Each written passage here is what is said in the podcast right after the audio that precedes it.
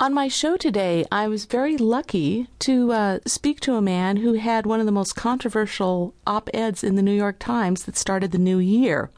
It was called This Is Your Brain on Drugs, written by Mike Males, a senior researcher at the Center on Juvenile and Criminal Justice.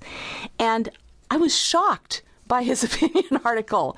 Uh, in it, he said, despite all the headlines we see about uh, politicians who are trying to save our children from drugs and, and all the you know things we've got to do so that teenagers don't get in trouble, Mike said, you know what? Take a breath here, but it's not really teenagers who are going so wild. It's their parents. It's uh, the the graying baby boomers who've become America's fastest growing crime scourge. Mike, welcome to our show, and tell me what are you talking about? How could I possibly have not known this before? Well, there just hasn't been a whole lot of publicity about it. I mean.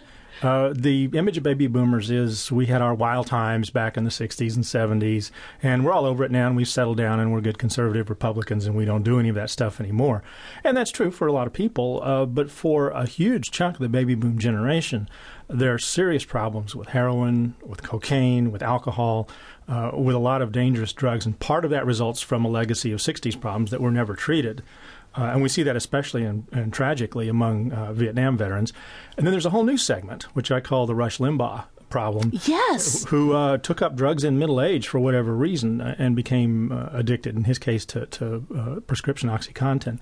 So baby boomers have actually far eclipsed teenagers as the nation's drug problem in terms of overdoses and hospital emergency cases and even crime related to drugs. And this is very unusual for a middle aged population.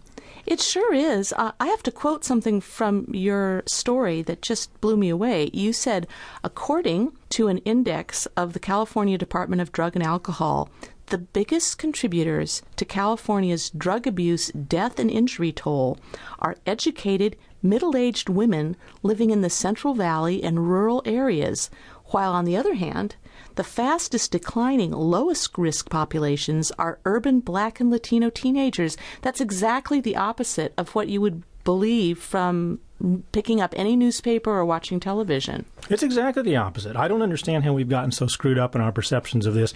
And I have to clarify that a little bit. What I said was, at least what I hope I wrote on when I came out, is uh, that middle aged women living in the Central Valley, highly educated middle aged women, are the biggest contributors to the increase in drug problems that we've seen. Men are still the biggest problem. I mean, men are the biggest problem in just about everything, as we know. Um, and as far as drug abuse goes, this is the this is where a lot of the increases come is in this particular population. There's so they're special, like they're like the hot rising temp- yeah. temperature group. Exactly, exactly. And this is not a population you would expect. Mm-hmm. And it leads to whole different pathways to thinking about drug abuse and what the problem of drug abuse is and how people acquire drug abuse problems. And on the other side of the coin, we think of inner city black Latino teenagers as being the worst problem, and they're often portrayed as being, you know, drug scourge generation, even by a lot of black leaders who I think should know better. Uh, and actually, this population, black and Latino teenagers in California, have among the lowest drug abuse problems in terms of deaths or hospital emergencies or suicides of any population I can find in the world. Well, that is so interesting. When I read the story, I quickly emailed and called you, and I said that I see the same kind of sanctimonious posturing in terms of teenagers about sexuality oh, yeah. as you have been studying in particular about drugs. We're always hearing about, you know, these teenage welfare queens who are just popping out the babies right. when in fact right. the woman most likely to have an out of wedlock birth is in her 30s, is white, is educated, and so on and so on. In fact, I was one of those those yeah. women. I'm a poster child for the the single mom who did it in her 30s, not when she was a teenager.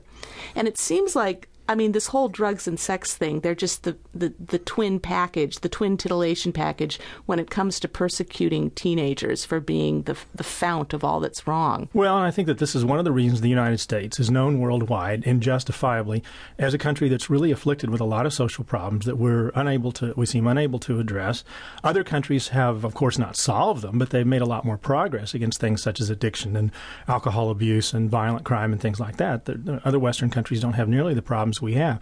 And I think the fact that we can beat up so easily on our teenagers, and especially on teenagers of minority races in the United States, and we're allowed to do that, we're allowed to lie about them, we're allowed to make up problems, and we're allowed to excuse ourselves for having worse problems, really gets in the way of solving those problems that we do have.